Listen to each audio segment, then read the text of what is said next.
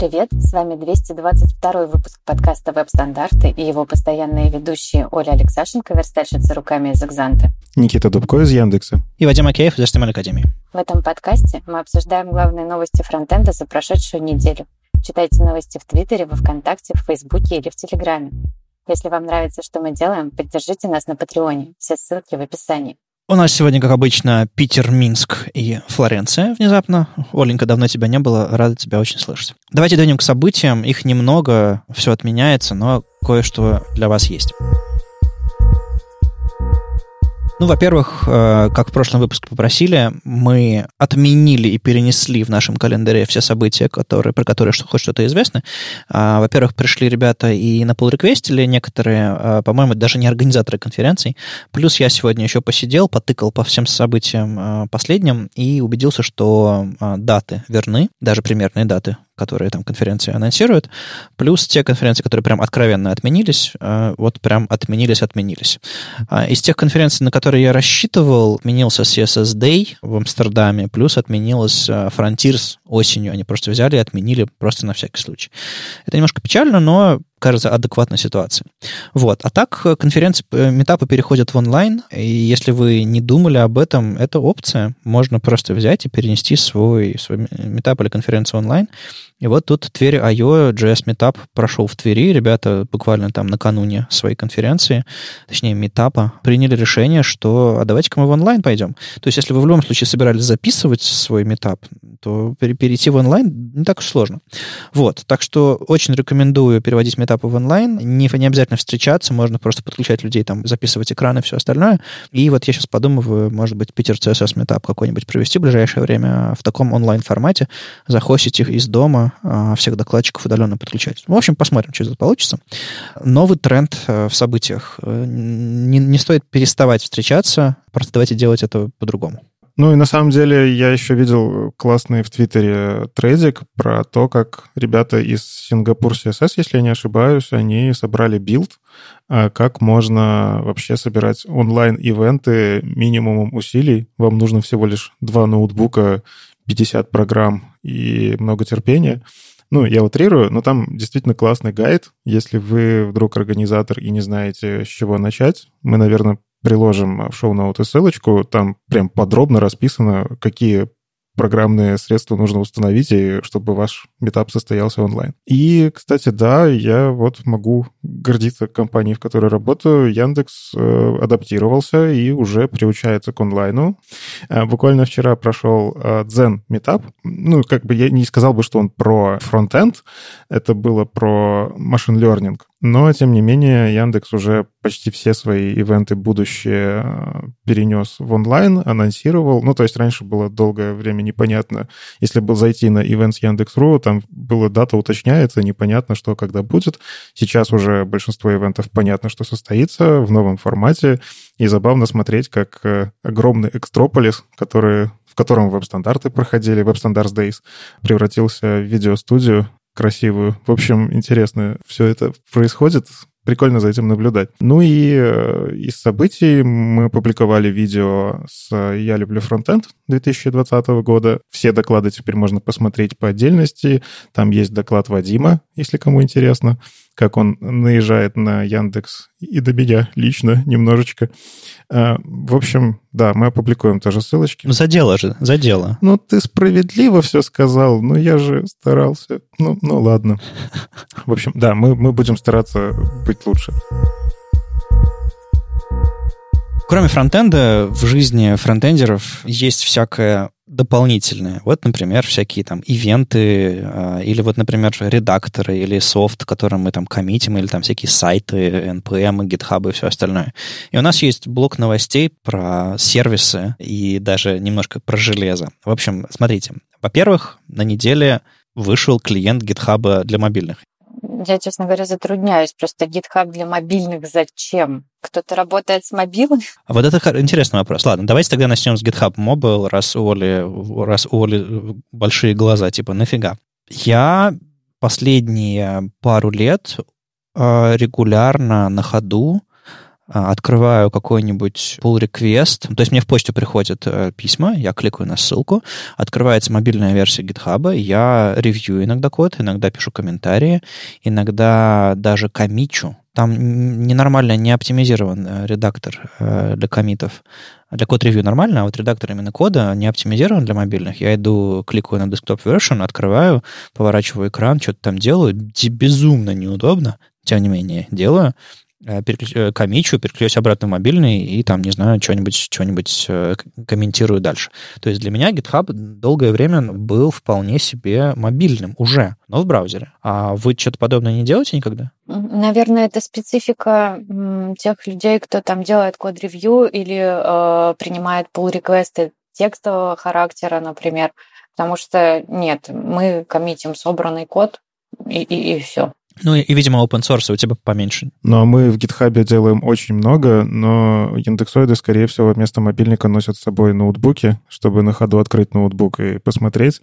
Ну, потому что, понятное дело, у нас свой GitHub Enterprise, и все это NDA и прочее. Ну, то есть просто так на мобилке это не протянуть. Я не уверен, может быть, у нас получится это как-то соединить, потому что, ну, особенно в текущих реалиях, когда многие работают удаленно, в целом это удобно, смотреть какие-то pull-реквесты, смотреть какой-то код. Я сам периодически это делаю, там, когда какой-то новый проект появляется, я беру, прям открываю его на мобильном, и я прям код листаю.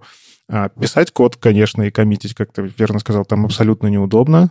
Я пробовал, это мучение, но мне интересно, если они выпустили это приложение, значит, у них, наверное, есть какие-то планы. Может быть, они какой-то там редактор нормальный прикрутят для тачей, хотя я слабо себе это представляю. Ну, а так у меня сейчас, когда я кликаю по ссылкам из писем, которые от GitHub приходят, я получаю редирект на приложение на своем телефоне, на iOS, и там вполне себе удобный интерфейс. Другое дело, что он немножко такой инопланетный, в смысле, что он не...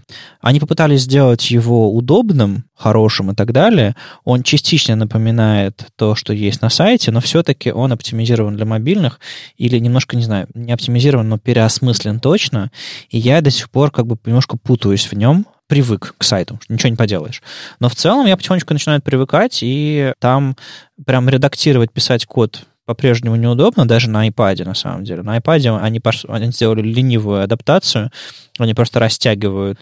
Спасибо, что они адаптивную ее сделали, грубо говоря. То есть хотя бы резиновую, а не просто показывают мобильную версию, как она есть, фиксированного размера. Вот, а на мобильных вполне себе адекватно удобно. То есть для меня стало проще код ревьюить, комментировать и все остальное. Это прям вот 100% для меня. То есть проекты веб-стандартов, там календарь, какие-то рабочие. То, что у нас в HTML Академии куча GitHub, но у нас не Enterprise, поэтому у нас обычная просто авторизация через организацию. На самом деле у GitHub было много альтернативных клиентов, потому что у GitHub есть нормальный API для всего этого. И я даже некоторыми из ними пытался пользоваться, но они отставали по фичам, у них был немножко чужеземный абсолютно интерфейс, и в целом, ну, как бы они...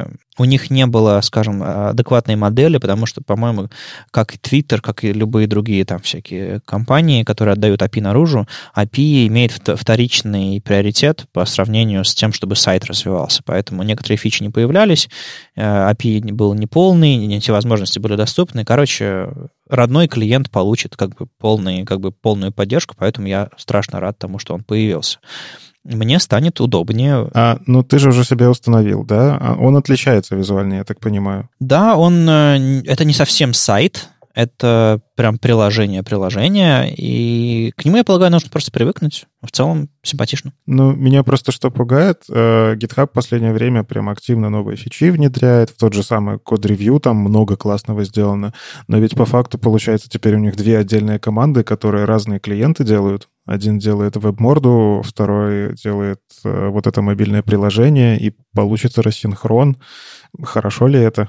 Ну так, ну скажем так, если бы они сделали обалденное ПВА-приложение, например, они бы могли объединить усилия, и одна и та же команда работала бы над одним и тем же интерфейсом. Но они решили пойти по нативному пути. Я не знаю, зачем GitHub'у нативное приложение, если можно все сделать через браузер или через там ПВА какой-нибудь.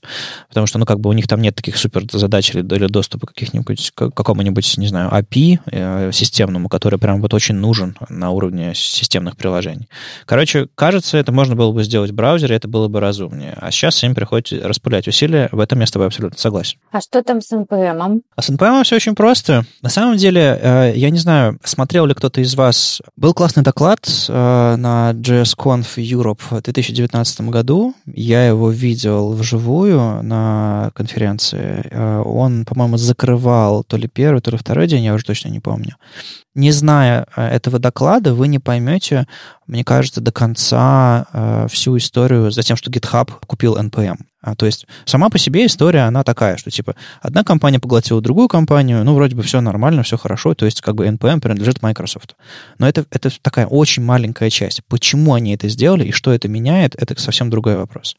В общем, CJ Silverio, она раньше была CTO NPM какое-то время, а потом ушла из компании, когда там начались перемены, рассказала клевый доклад минут на 40 про то, что откуда берутся деньги у NPM на то, чтобы работать, на то, чтобы развиваться, да и всю нашу экосистему драйвить. Если очень коротко, то NPM получает преференции от Node.js из-за того, что бандлится по умолчанию, но, с другой стороны, у NPM есть финансирование от венчурных фондов каких-то. Соответственно, они должны в какой-то момент, в них вложили деньги, они на эти деньги всю эту инфраструктуру свою развернули, и они должны своим вот этим людям, которые вложили в них деньги, какие-то возврат денег предоставить, тем, так или иначе, то есть монетизировать NPM.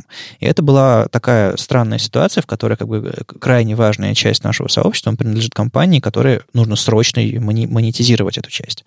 В общем, доклад обалденный. Там в конце предлагается альтернатива, как вот этот IOJS, когда это была альтернатива NPM, это Node.js, когда там были проблемы с управлением всем этим open-source проектом. Так вот, они в конце предложили пакет, я уже забыл, как он называется, не пакет, а репозиторий такой распределенный, весь себя ничей, классный такой, прям огонь. Так вот, кажется, это все сейчас не нужно, потому что другого типа компания купила NPM, Microsoft. Я чуть более спокоен относительно судьбы NPM, чем после доклада CJ год назад. Но обязательно посмотрите, конечно, этот доклад, чтобы понимать, что происходит на самом деле. Я сейчас включу диванного аналитика, но мне спокойствия меньше. С одной стороны, я понимаю, что такое сотрудничество, как NPM и GitHub, вещи, которые по факту вообще связаны в современном open-source, ну, то есть мы говорим про фронтенд, конечно. GitHub постоянно лезет в сторону NPM, постоянно что-то там устанавливает. Ну, то есть это такая...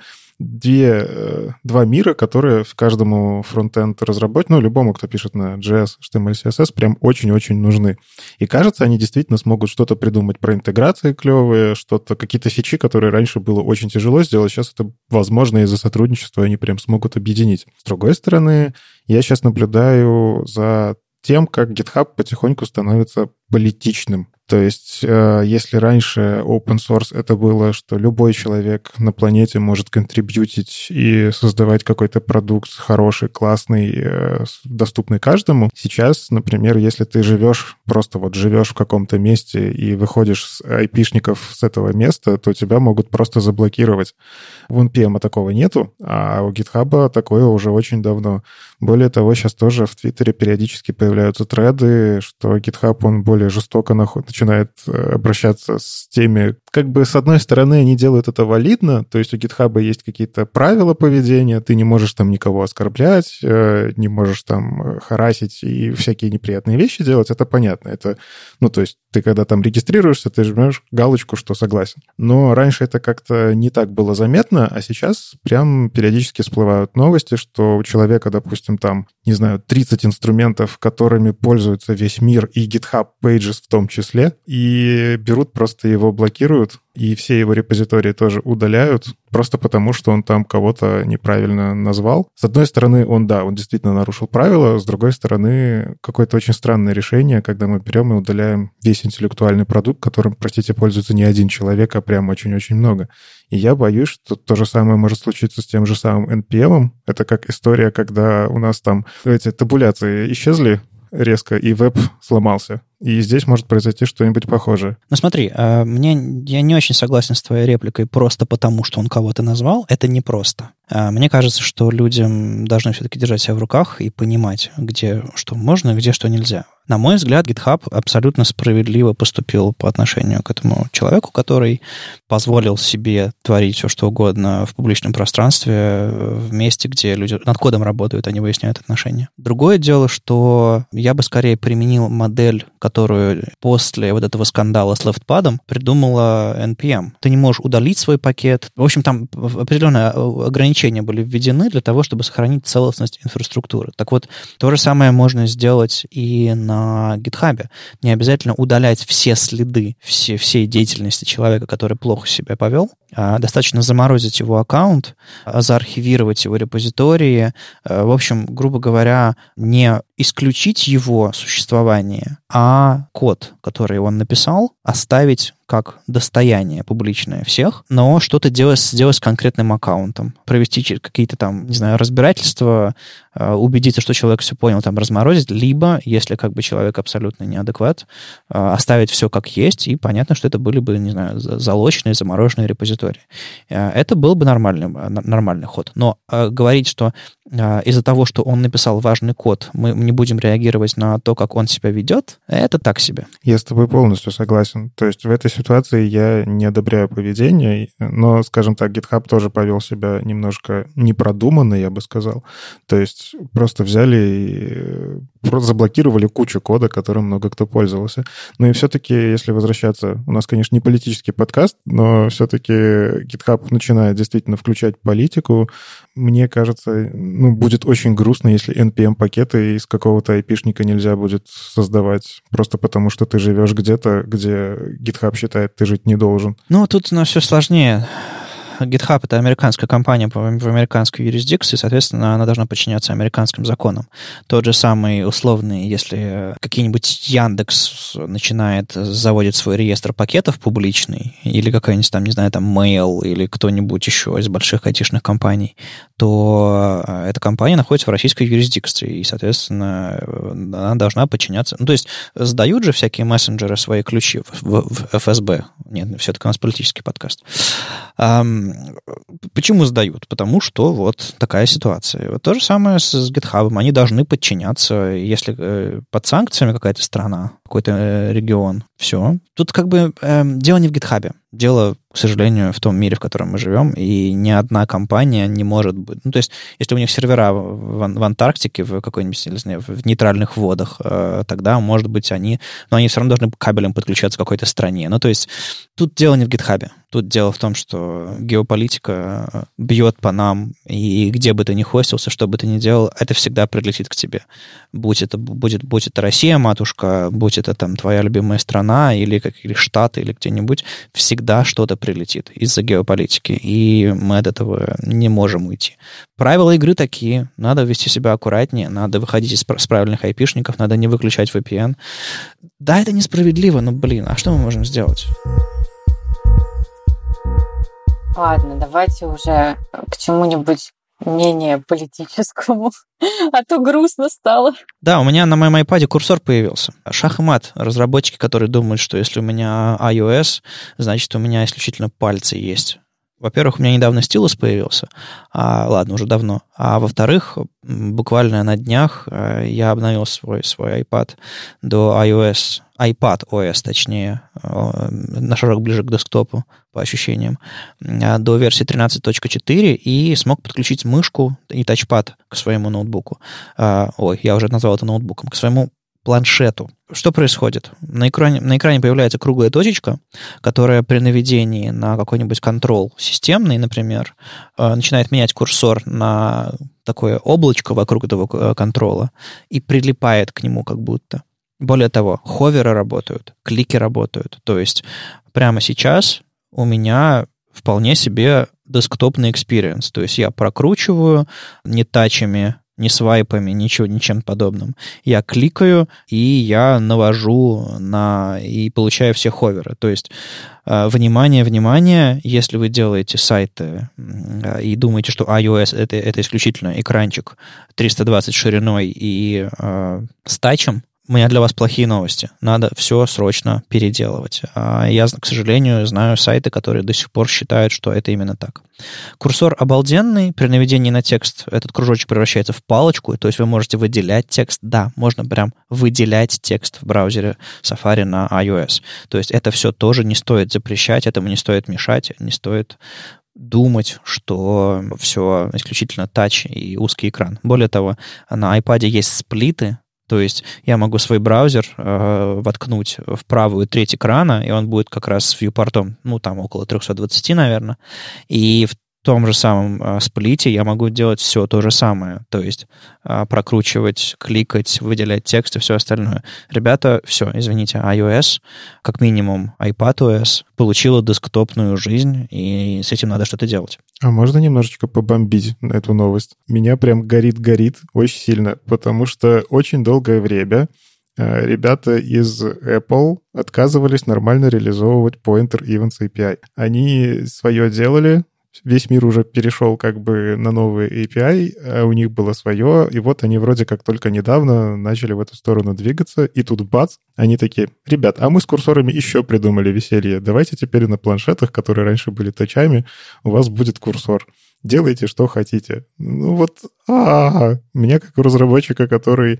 Ну, я признаюсь, я честно привык, что на тач-устройствах у тебя мышки нету, поэтому тебе приходится верстать по-другому. Ты учитываешь вещи, что, например, событие скролл, оно не такое, событие клик, оно не клик. И в целом ховеры тебе, в принципе, ну, как бы хорошо, если они есть, потому что по факту, когда ты нажимаешь на что-то, у тебя все-таки ховер событие происходит, но, тем не менее, не надо было так сильно заморачиваться, а теперь что? Мир меняется? Спасибо, Apple. Несмотря на то, что со стороны это выглядит как усложнение нашей жизни, на самом деле все гораздо проще. Мы сейчас окончательно получили простой способ разрабатывать сайты. Разрабатывайте сайты, как будто они будут открываться где угодно и как угодно. Разрабатывайте универсальные сайты. Тогда браузеры смогут под них адаптироваться. То есть используйте для событий Pointer Events, потому что они уже в Safari вполне себе поддерживаются. Используйте ховеры всегда, а не только на десктопной версии. Используйте клики, используйте события клик, потому что они прекрасно трансформируются, апгрейдятся во всякие тач-события.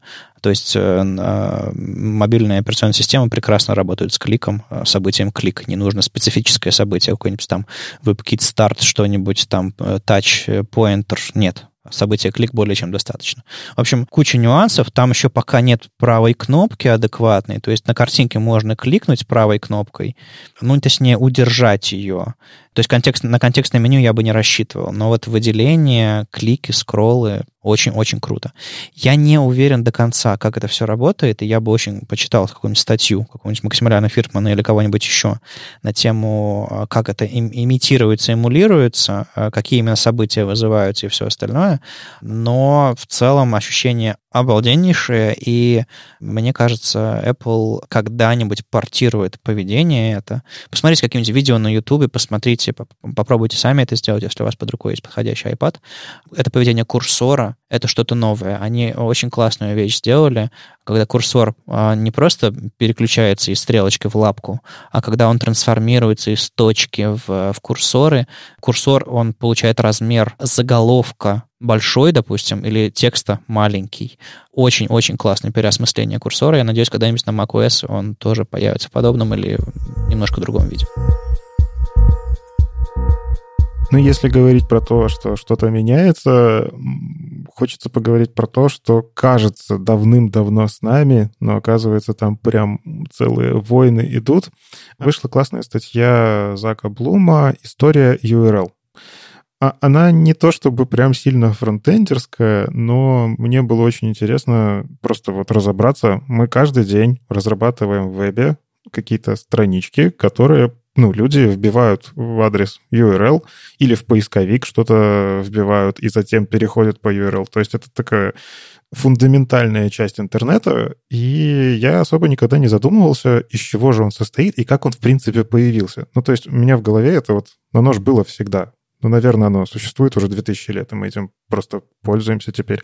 Понятное дело, что когда начинаешь задумываться, там очень много-много интересного всплывает.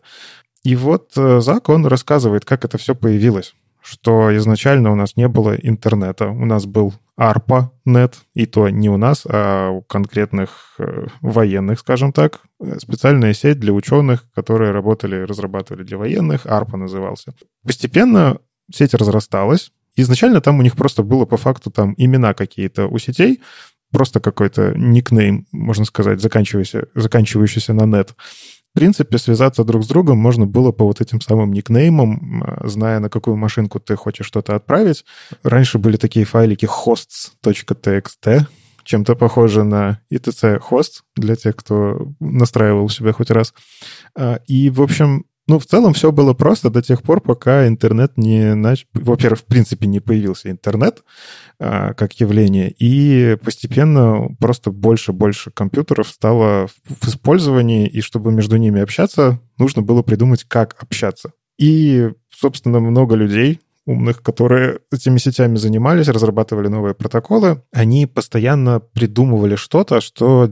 как бы адаптировалась под текущие реалии. Например, то, что мы используем домены, на самом деле родилось из того, что сетей стало слишком много, и нужно было как-то сети во что-то объединить, появились домены. Но то, что они записываются через точку, то, что для нас кажется очевидно, это было далеко не сразу. Изначально там была идея использовать восклицательные знаки как разделители, то есть восклицательный знак, имя домена, восклицательный знак, имя сети и кому вы там хотите достучаться. Выглядит очень истерично. И оно еще и капсом было.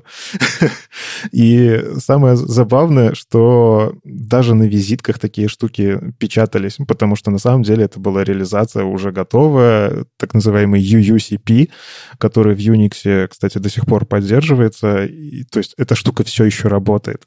Но постепенно и этого стало не хватать, и появилась такая штука, как DNS. DNS — это уже по факту продвинутый вот этот hosts.txt, который позволяет вам привязать к какому-то конкретному имени какой-то конкретный IP-адрес, и то не обязательно конкретный.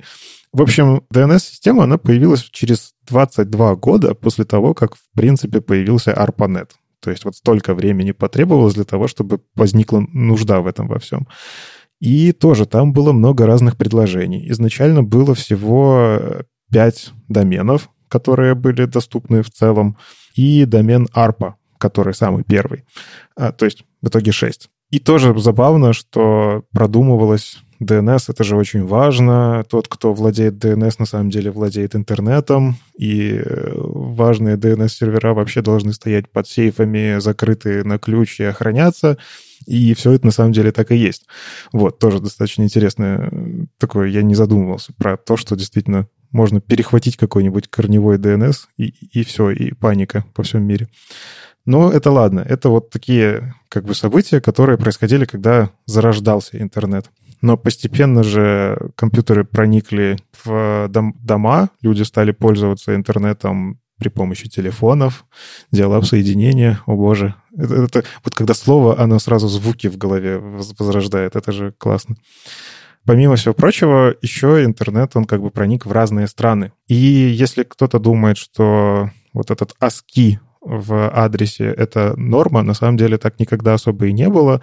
Изначально интернет никогда не был привязан к ASCII. Он был изначально привязан к Unicode. И для того, чтобы все это работало нормально, чтобы DNS не хранил огромные таблицы UTF-8, придумали целые способы, как преобразовать при помощи, это называется Punicode.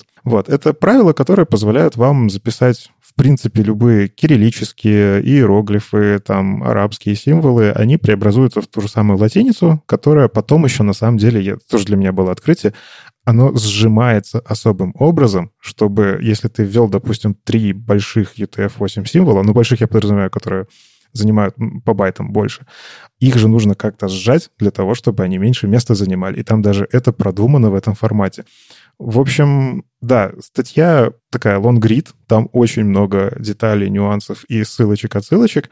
Рекомендую, правда, почитать. Меня прям дыхание захватывало, когда вот, боже, я даже не задумывался. Ну и, в общем, просто можно посмотреть эту статью, чтобы увидеть, как мог выглядеть вообще веб, если бы просто кто-то в этих дискуссиях не победил со своей точкой зрения. А вообще, насколько нужно фронтендеру разбираться вот в этом сетевом стеке? То есть, понятное дело, что историю читать интересно, мы все залипали в Википедии, например, или читали исторические книжки какие-нибудь, но в целом, насколько важно понимать про DNS, сертификаты, протоколы. То есть, понятное дело, что когда дело касается сетевого перформанса, да, наверное, это важно, но в целом... Вот, Оль, ты как вообще, насколько ты хорошо, допустим, сама понимаешь, как устроена сеть и сетевое взаимодействие браузера, сервера? Ну, я думаю, что у любого, кто учился в университете или в институте, или даже в современной школе, да, если мы говорим о молодых людях, был курс компьютерной грамотности. И там, в частности, вот этот вот огромный экскурс в историю, как все это было придумано, про протоколы. Там, ну, короче, там есть вот все эти основы TCP, IP. Ну, то есть, мне казалось, что это какие-то такие довольно базовые знания для всех сейчас. Я помню, у тебя была какая-то огромная книжка юниксовая, сетевая или еще что-то такое, прям вот библия такая. Там было что-то про сети? Да, это, собственно, была книжка про сети, но это была строго специализированная книжка для технарей.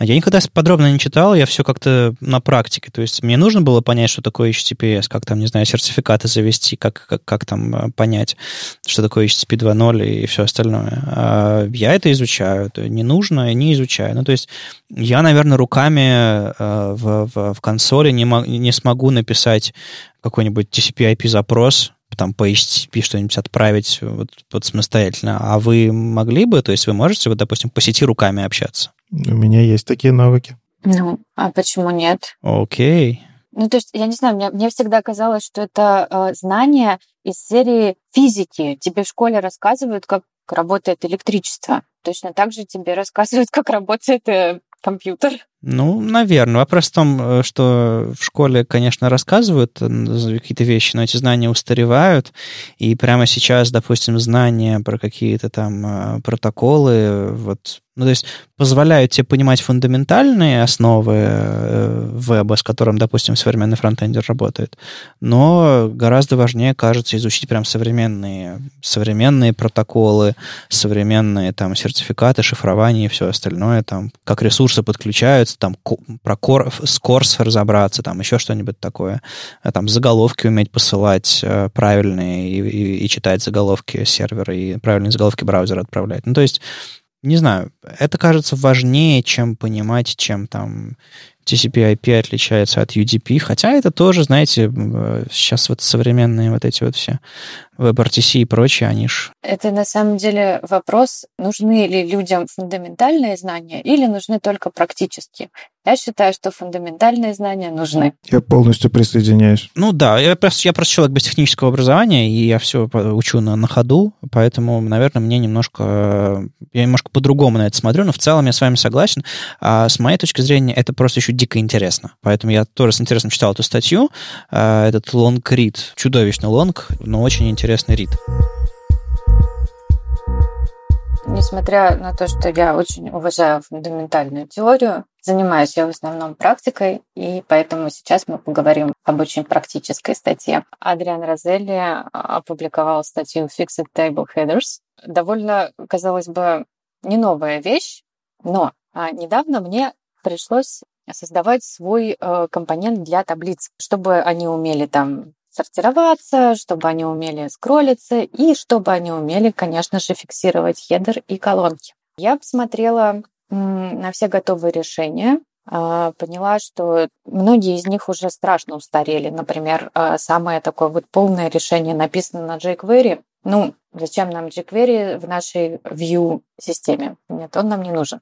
Или очень многие таблицы с фиксированным хедером были построены по принципу двух таблиц. Ну, типа вот у вас хедер — это отдельная таблица, да, поэтому она может фиксироваться, а все остальное — еще одна другая таблица, и это плохо, потому что нарушает семантику, нарушает как бы доступность, потому что, непонятно, это уже две разные таблицы, у второй вообще как бы нет заголовков, что такое. Вот, и выяснилось, что на самом деле уже существует абсолютно современное решение этой проблемы position-стики, о котором, собственно, и пишет Adrian. На самом деле у меня отношения с position-стики очень такие личностные. Очень часто у меня была задача там последние годы, что нужно зафиксировать какой-то элемент.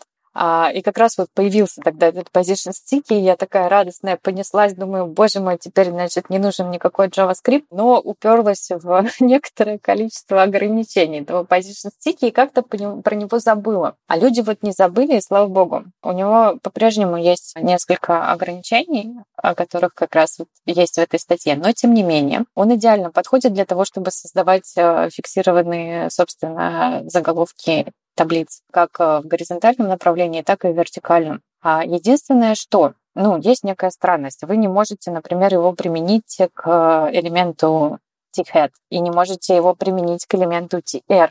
Вы берете такие и применяете ко всем элементам TH. И все работает, и очень классно работает. Собственно, в этой статье Adrian разбирает все с примерами кода. Вы можете сделать фиксированную шапку, вы можете сделать фиксированную колонку одновременно с этим и при помощи z-индекса управлять, кто там над кем будет доминировать.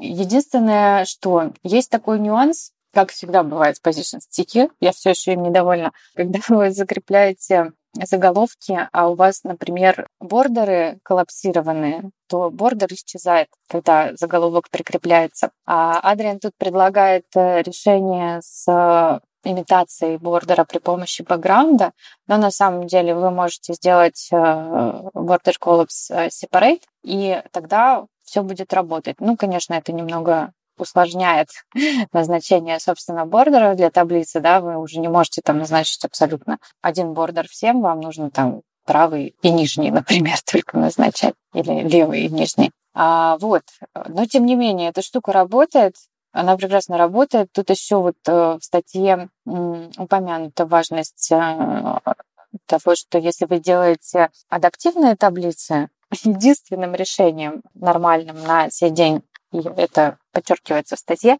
является скролл для таких случаев, потому что, перестроить настоящую таблицу вы не можете, потому что вы таким образом там либо обнуляете ее семантику, что плохо, либо вы вообще делаете таблицу не на таблицах, да, на дивах, что тоже очень плохо, потому что она теряет свою семантику. Поэтому остается только прокрутка. Но этой прокрутки не видно на мобильных. И тут вот упомянуто как раз решение о том, как сделать красивую миленькую тень для того, чтобы на мобильных людям было заметно, что эту таблицу можно скроллить. Если честно, мне самой не очень нравится этот способ, потому что это не очень очевидно. Правда, тень какая-то, мало ли, что там дизайнер нарисовал. А я считаю наиболее адекватным способом, текст, который мы прячем на десктопе, да, и показываем на мобильном. Эту таблицу можно поскроллить, скроль туда. Но, тем не менее, и таким способом можно пользоваться, и вы найдете его в этой статье. Есть нюансы для веб-китов, для iOS и Safari нужно использовать префикс. WebKit-стики. Все это не работает с Caption. Internet Explorer, до свидания. Он не умеет. Полифилы не рекомендуются. И бог с ним. Кому нужен Internet Explorer? Человек просто увидит таблицу с заголовками, которые стоят на месте. В общем, если вам нужно сделать таблицу, в которой фиксируются заголовки, обязательно почитайте эту статью. Да, прекрасная реализация. Я Адриану очень доверяю, потому что он много чего пишет про доступность и вообще думает про то, как интерфейсами будут пользоваться люди, а не о том, как это удобно разработчикам, как это классно выглядит. Поэтому, несмотря на большое количество ограничений этого способа, можно сделать очень-очень-очень неплохую таблицу. Другое дело, что я допускаю, что если там нужно этот хедер как-нибудь менять, его стиль, когда он прилипает, или еще что-нибудь такое. Тут, к сожалению, без JS не обойтись, потому что у нас все еще нет псевдокласса stack, то есть когда элемент стики застрял, мы не можем понять этот момент. И приходится тут либо JavaScript подключать, либо говорить дизайнеру «не могу». Я вот посмотрел эту статью, и очень жаль, что таких возможностей не было в условном 2015-м, потому что я 3 года работал, разрабатывал приложение, где таблица — это была основная форма отображения информации, и мы тогда использовали фреймворк Kendo UI. Он там мощный, в нем очень много-много всего, но как только ты начинаешь делать таблички с фиксированным хедером, производительность страниц просто умирает. На каждый скролл ты прям видишь, как браузер пыхтит, старается и хочет сделать тебе хорошо, и прям ты видишь шаги этого хорошо. Со стики это потрясающе решается. Мне, правда, что забавно, я вот эти демки полистал, которые в статье, и я прям сходу вижу некоторые забавные баги. Например, когда фиксируется вот эта заголовочная секция, я прям вижу, как один пиксель над этой секцией, через него просвечивается слой, который едет как будто бы под этой секцией, и я вижу пиксель текста. Интересная такая лесенка. Возможно, тут как-то это связано с тем, что я просто пытался понять, почему так происходит. Вроде бы должно быть все нормально, все паддинги, марджины стоят нормально, но такое ощущение, что то ли ретина, то ли мак какой-то эффект дают. Ну, понятное дело, что там нужно сделать какие-то чудовищные приключения со всеми этими блоками, оверлеями и всем остальным. И да, я допускаю, что там все не отлажено идеально. Но не знаю, когда впервые градиенты в браузерах появились, когда впервые там бокшэдоу появились в браузерах, тоже было все довольно стрёмно. Вот за годы отработали рендеринг, отработали, как оно должно красиво рисоваться. Может быть, со стики то же самое сделают. Опять же, главное репортить, если находишь какую-то ерунду.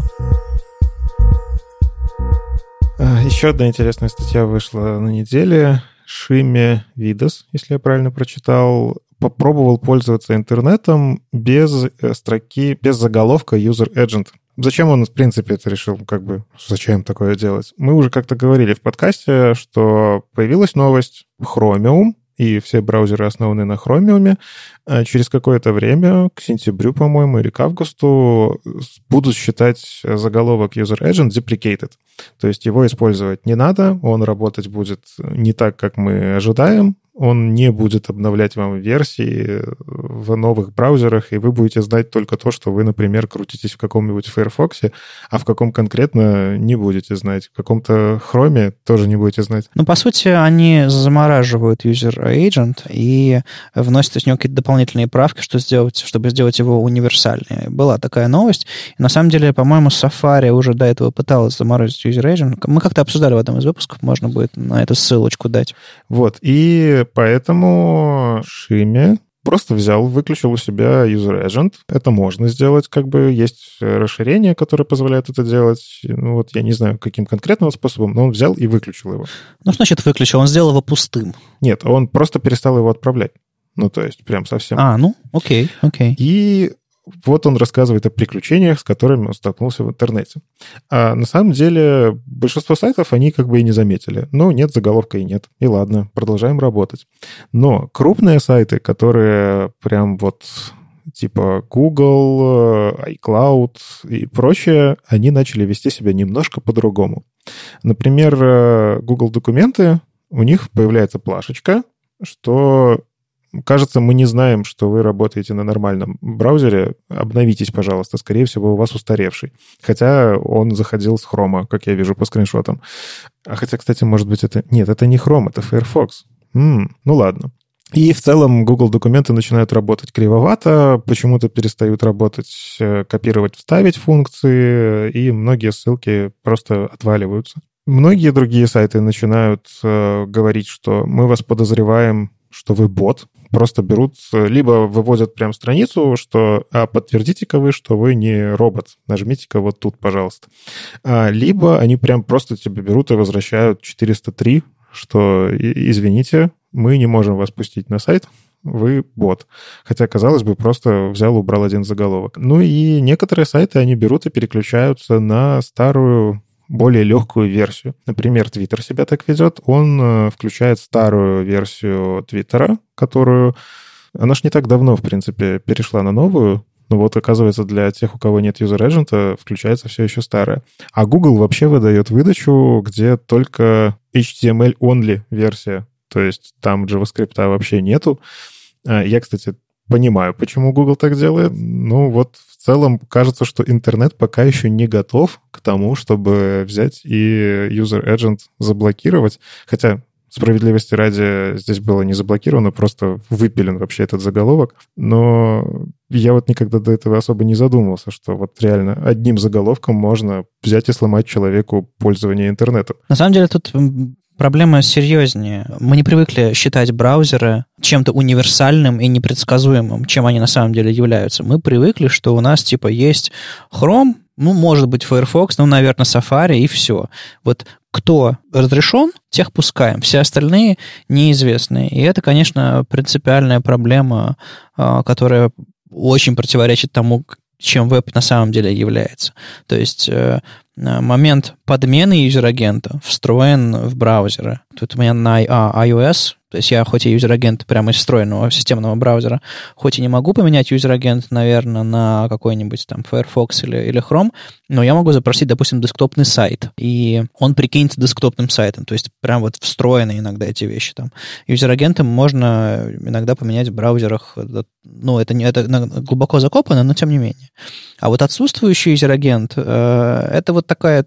Это, знаешь, это, знаете, момент такой криминальный. Вас реально начинают считать бот, и тут непонятно, что делать. Как с сайтом защищаться от DOS-атак, от подобного. И тут вот кажется, ты не должен быть виноват за то, что у тебя не тот юзер-агент, который сайту кажется правильным или отсутствует в принципе.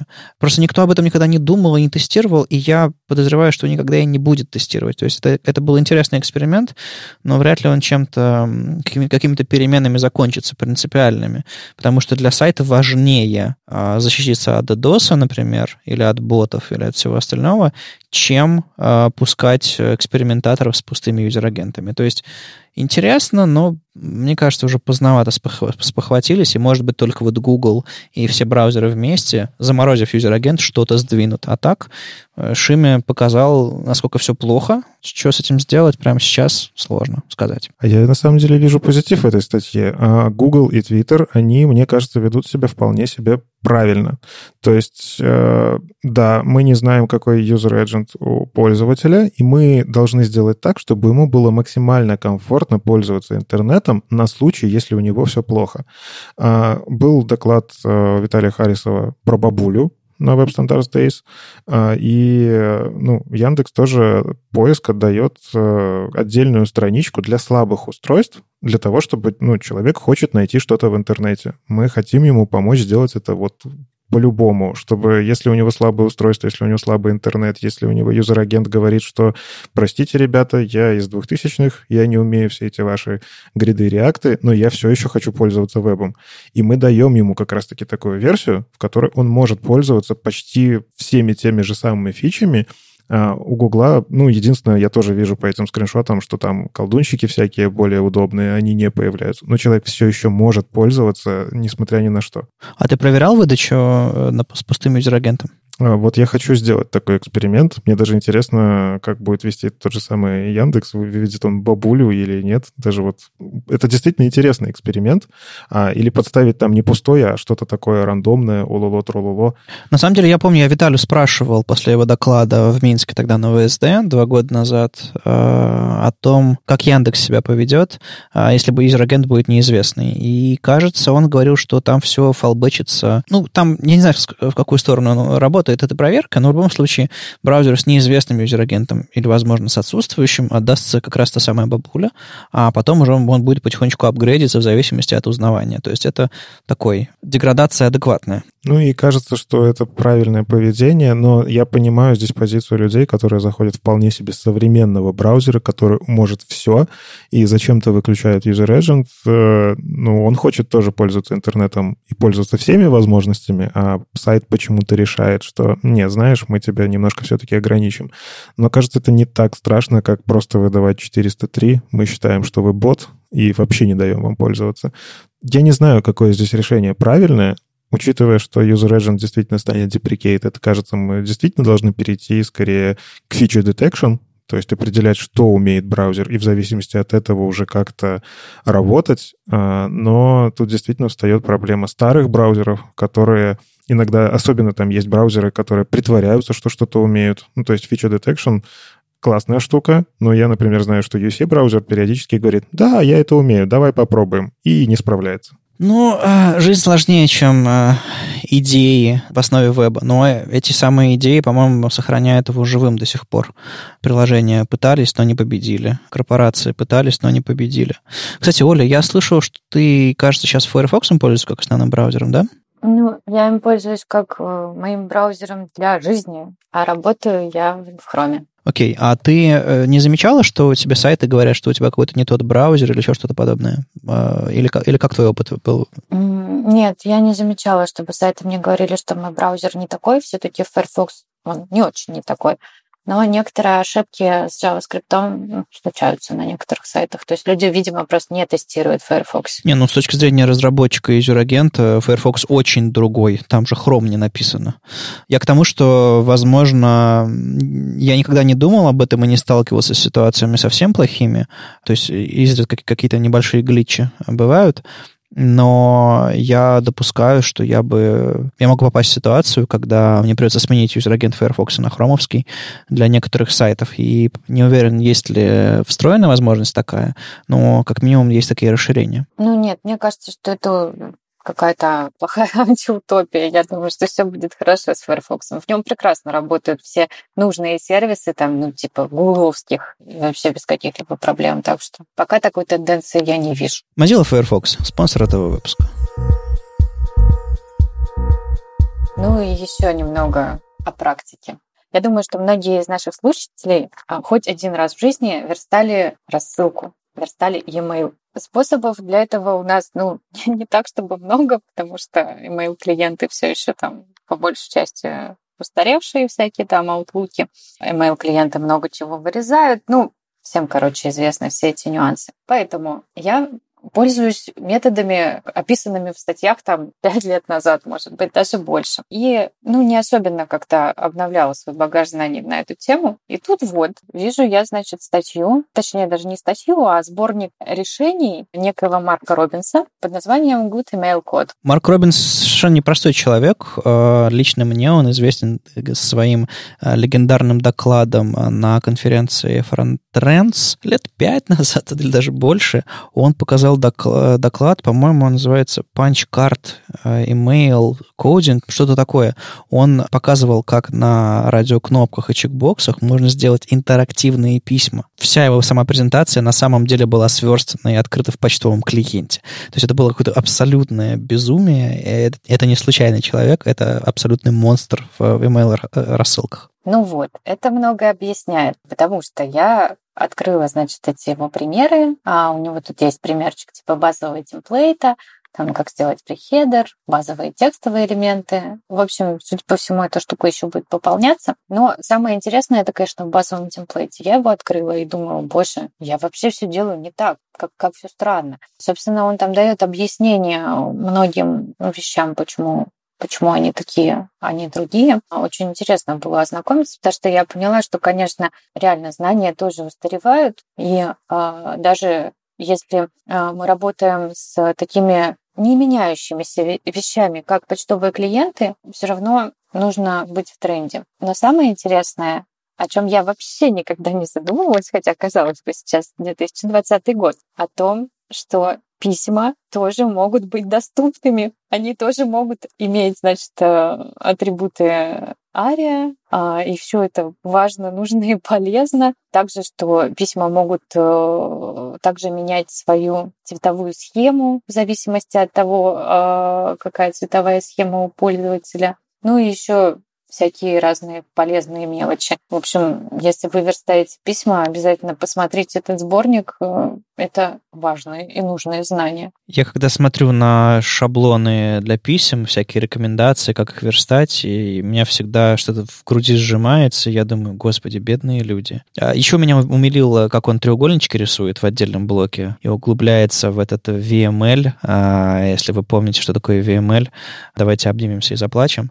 Вы знаете, вот хочется не вспоминать про него, но, кажется, у некоторых из нас просто нет выбора. Почта все еще месиво, с которым нужно работать. И вот это классный, по-моему, сборник рецептов. Почта — это источник некоторых лендингов, я бы так сказал. У нас по факту сейчас можно не верстать лендинг, можно сделать классную рассылку, и уже эта рассылка приведет в какой-нибудь твой, не знаю, Instagram-аккаунт или еще где-то ведешь бизнес. В общем, действительно, под это тоже надо адаптироваться. Но что мне понравилось еще в статье, а здесь затронута такая тема, что... А вот давайте опрос.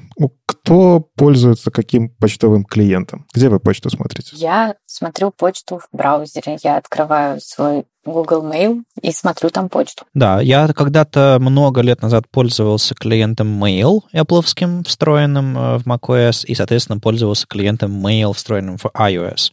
Я переехал в браузер, и у меня сейчас, по-моему, 5 или 6 вкладочек, запиненных с Gmail'ами. То есть, по сути, там везде либо Firefox рендерит все через Gmail, либо там WebKit тоже, опять же, через фильтрацию Gmail. Так вот, какая проблема возникает? Раньше, когда мы верстали почтовые рассылки, в большинстве своем там были хаки для какого-нибудь старого Outlook. А вот это будет открываться, как Thunderbird, по-моему, называлось приложение от Mozilla. Там под каждый клиент, который по факту нативное приложение, были какие-то хаки. А сейчас мы должны адаптироваться под то, что в браузере будет открываться ваше письмо, но оно будет открываться в какой-то среде. Например, здесь коллег из Mail.ru затронули, что у них есть особенности, что письма в Mail.ru отображаются по-своему, для них применяются особые правила. Я точно знаю, что у Яндекс.Почты есть такие особенности, я точно знаю, что у Google Почты тоже есть особенности, потому что вынуждены разработчики веб-клиентов каким-то образом вырезать какие-то вещи из ваших писем, убирать, не знаю, картинки перекладывать на свои сервера для того, чтобы вы не использовали картинки для трекинга, прочитано письмо или не прочитано. И всякие такие штуки, они, с одной стороны, делаются для защиты пользователей, они делаются для того, чтобы там никакие security дырки вы своим письмом не пробили. С другой стороны, мы, как разработчики вот этих самых рассылок, каждый раз страдаем, когда... решили Gmail там добавить новую фичу для защиты пользователей, а у нас бац, и пропал там здоровенный блок из рассылки. Как это дебажить, как это найти? В общем, да, даже верстка рассылок, она уже не та, что была раньше. Ну и под конец мы оставили самое вкусное, но в самом начале у нас, перед тем, как мы начали записываться, был вопрос, как нам хорошенько подискутировать, если мы все трое согласны с тем, что автор этой темы не прав. Поэтому мы поделились, постарались искусственно разделиться на разные мнения. В общем, я начну. Есть такой человек, его зовут Tab Atkins. Он многим из вас должен быть, на мой взгляд, известен как автор CSS-спецификаций, то есть он там флексы, современную спецификацию написал, он там и с гридами, по-моему, потоптался немножко, и с одним, и с другим, и с третьим. Короче, человек, который очень много сделал для современного веба и для CSS, в частности, и прям страшно уважаемый мной человек. Я видел его доклады, очень классно все. Я всегда его ценил и внимательно за ним следил. И он стоит у меня в ряду вот таких вот, знаете, абсолютных героев и авторитетов. Все, что он говорит, кажется абсолютно адекватным. До сегодняшнего дня.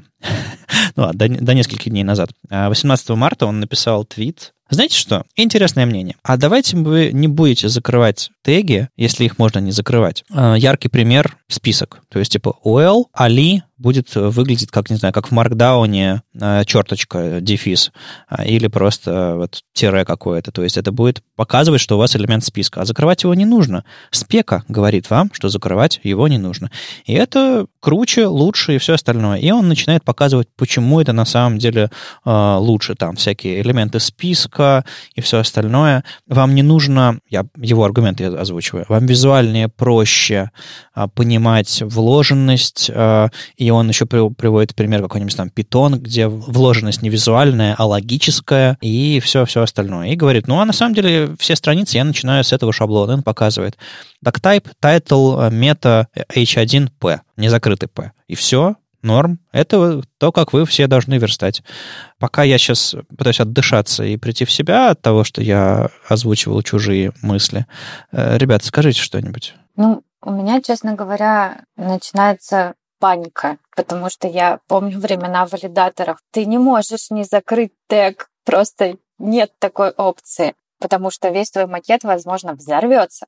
Но потом я поняла, что моей, истоки моей паники, они находятся там 10 лет назад, да, а сейчас, возможно, вдруг он и прав. Может быть, браузер правда справляется с этим, и можно не закрывать теги. На самом деле, браузеры с какого-то года, я уже не помню, с какого, лет 10 уже точно, все браузеры работают по одному и тому же принципу. Парсер HTML5 работает абсолютно одинаково. То есть, если у тебя тег автоматически закрылся, не знаю, в каком-нибудь Chrome, то и в Firefox, и в Safari он точно так же закрылся. То есть, это все давно стандартизовано. По идее, опасности нет. Но почему же так плохо? Почему же так больно на это смотреть? Может, просто мы привыкли, и нам пытаются нашу привычку сломать. Я вот просто решил, я побуду адвокатом дьявола. Я в целом не согласен с тем, что их нельзя закрывать, но давайте с точки зрения, может, это психологический какой-то эффект. Ну вот меня учили. Мы верстали там XML-подобный HTML, а в XML закрывать, надо, иначе у тебя невалидный XML. Но ведь по факту, ты и сам это читал в докладе недавно, и, кстати, должен был прочитать сегодня этот доклад на Харьков CSS, вот, что, в принципе, браузер умеет закрывать, но здесь нюанс. Тебе по факту нужно знать, действительно нужно знать, когда браузер что закрывает, а когда нет. Да, действительно, это в спецификации все написано, но это что, получается, HTML нужно изучать подробнее? Это не просто угловая скобочка и потом там скобочка со слэшем, и они вот так работают. А там, оказывается, какая-то логика есть и что-то неочевидное. Обучаться такому, сложнее. Но по факту я еще даже могу с точки зрения производительности на это посмотреть. Несмотря на то, что мы уже все там GZIP, Бротли, Зопфли используем, и кажется, что про такое даже задуматься не надо, но закрывающиеся теги — это все равно, какой-то байт лишний они в GZIP все равно принесут. GZIP, он не бесплатен прям вообще. И кажется, что мы, если перестанем закрывать теги, у нас странички меньше весить станут. Тебе нужно сравнить, как эффективно и как быстро, и найти где-то такой, какой-то компромисс между ними. И получается, что писать HTML руками мы все еще можем нормально, потому что мы плюс-минус умеем это делать. Но мы не умеем сейчас, у нас нет сейчас в сообществе знания, какие теги можно закрывать, какие вложенности правильные можно делать, какие нельзя. Я об этом тоже в докладе говорю. Некоторые теги вырываются, когда их неправильно вкладывают, они пытаются развалиться и так далее. И этого знания у нас нет. Но на это можно посмотреть в браузере. И в итоге получается, что ты должен постоянно сверяться с браузером и понимать, тег правильно закрылся или не закрылся. Все хорошо или все не очень хорошо. Более того, куча народу пишет код в каком-нибудь JSX, где подобное поведение не разрешено. Там XML-подобные правила внутри этого шаблона. То есть, в одном месте нужно одним образом код писать, а в другом месте другим образом код писать. И уже начинается когнитивная нагрузка расти. Более того, я Таб Аткинсу сказал, как меня сейчас несет. Я Таб Аткинсу сказал следующие несколько вещей. На мой взгляд, он говорит с точки зрения автора спецификаций. Человека, который читал все это самостоятельно, знает это хорошо. Так это проблема этих людей? Или это проблема все-таки браузеров? Или это проблема тех, кто, и пользуется инструментом, но, к сожалению, почему-то не хочет разобраться, как он работает? Просто у инструмента есть разные способы написания. Тот же JavaScript можно писать с точкой с запятой, а можно писать без точки с запятой. Но в целом, в сообществе, у меня есть ощущение, что окружающие меня люди считают, что так безопаснее, так понятнее и лучше. То есть одно и то же можно писать по-разному. И как писать код, так или иначе, от этого зависит, как этот код еще в итоге будет работать, с одной стороны. Ну, наверное, в меньшей степени, да. Синтаксически браузеру все равно, иногда JavaScript-машине тоже чаще всего все равно, есть там точка запятая или нет. Но насколько этот код склонен к ошибкам, насколько этот код хорошо минифицируется, насколько наши инструменты, редакторы кода, например, умеют такой код адекватно подсвечивать, вот эти все вопросы остаются открытыми, и мы не можем понять. Более того, спецификация, она абсолютно не developer-friendly. То есть ты не можешь по спеке сейчас быстро понять, какой тег нужно открыть, какой закрыть, а какой вообще. Ну, то есть я поресерчил, я знаю, что если ты не закроешь тег title, он съест весь твой документ. Если ты не закроешь тег текстария, он съест весь твой документ, который после идет. То же самое с тегом style и многими-многими другими, которые как бы специальные. То есть тебе нужно пройти через все эти ошибки самостоятельно или очень внимательно почитать спеку, или что. Ну, в общем, к чему я веду? К тому, что когда-то у меня есть футболка XHTML, у Оли, по-моему, тоже, с кулаком таким, листопартовская. Да, на котором 6 пальцев, да? Нет, я, к сожалению, уже рассталась с ней. Нет, она у меня все еще висит. Когда-нибудь мода сделает полный круг, и мы снова будем писать XML. Или нет. Я жду этого, я бы хотела. Да, я тогда снова поглажу и буду в ней ходить. И дырки зашью. Когда мы писали XHTML, я радостно писал XHTML. Я закрывал все теги одиночные вставлял, там атрибуты расставлял и все остальное. А потом пришел HTML, и все такие, ху-ху, можно, HTML5 точнее, и все сказали, ху-ху, снова можно воровать, убивать, писать как угодно, это не XML. Но моя привычка писать строгий код сохранилась, и я не просто... Для меня это карго-культ, вещь, которую я не понимаю, и стокгольмский синдром. То есть я привык, и я цепляю за это всеми руками. Я уверен, что эта вещь позволяет писать более надежный код. Код, который точно парсится всеми инструментами, код, в котором сложнее сделать ошибку, код, в который готов к расширению. То есть, грубо говоря, если ты можешь не ставить... Пример из другой области немножко. Ты можешь не ставить точку с запятой у последнего свойства значения в CSS, да? Потому что, зачем ставить? Один символ сэкономил. Но если тебе нужно потом после этого свойства написать новое свойство, тебе нужно сначала написать точку с запятой, а потом написать следующее свойство. Или ты хочешь пересортировать эти свойства, или еще что-нибудь подобное сделать.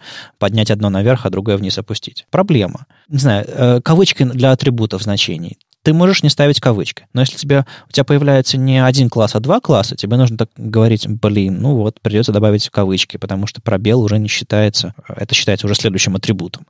И так далее, и так далее. В итоге получается, что если следовать простым правилам, типа теги закрываются, атрибуты кавычатся, а все необходимые теги прописываются явно, типа head, body, об этом, кстати, отдельно. Получается, что код надежнее, предсказуемее, понятнее всем, лучше работает с инструментами. И какой там был плюс того, что мы можем теги не закрывать? Что, нам меньше писать или что? Минификация кода. Минификация кода должна быть не преждевременной, а автоматической. Только тогда у нас есть возможность не совершать ошибки. Я знаю, что Яндекс когда-то менгалил имена классов. Я не знаю, до сих пор это происходит или нет на главной. Но у нас просто есть Виталий Харисов, который в свое время действительно много чего руками прям находил. Он умеет SVG делать оптимальнее на глаз, просто потому что знает, как это работает. Поэтому иногда все-таки такие штуки, знание таких вещей, кажется действительно, в случае Яндекса это действительно, сколько трафика-то экономится. Да ты сел, написал свой shell-скрипт, который на основе спеки, с которой ты провел несколько ночей, и вы знаете друг друга уже слишком близко,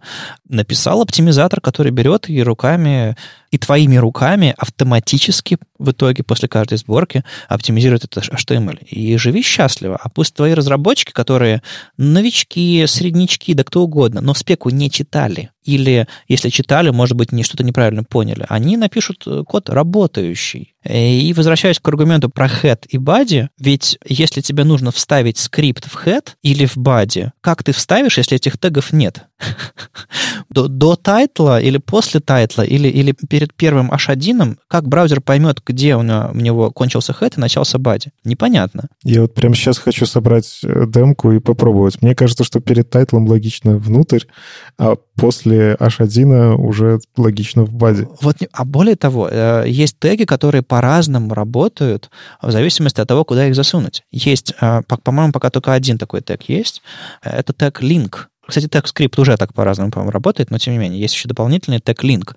Можно вставить линк rel style sheet, можно вставить его в header, в head точнее, а можно вставить его в body. И в зависимости от этого Chrome по-разному загружает эти стили. По крайней мере, была такая реализация, не знаю, не откатили ли ее сейчас, но реально, если вставить link rel style sheet рядом с вашим компонентом, это, во-первых, не будет блокирующий стиль, и он, по-моему, загрузится тогда, когда дойдет очередь до него парситься. А как в этом случае понять браузеру, где head, где body? В общем, мы огромное количество проблем привносим ради того, чтобы... Я не знаю, мне кажется, он написал этот твит капсом не просто так.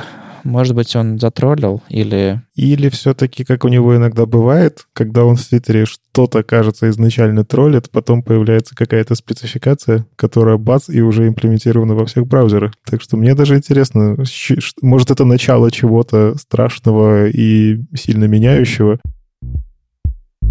С вами был 222-й выпуск подкаста «Веб Стандарты» и его постоянные ведущие Оля Алексашенко, верстальщица руками из «Экзанта», Никита Дубко из «Яндекса» и Вадим Макеев из HTML Академии. Слушайте нас в любом приложении для подкастов, на Ютубе, во Вконтакте, и не забывайте ставить оценки и писать отзывы, это помогает нам продолжать. Если вам нравится, что мы делаем, поддержите нас на Патреоне, все ссылки в описании. Услышимся на следующей неделе. Пока! Пока! Пока!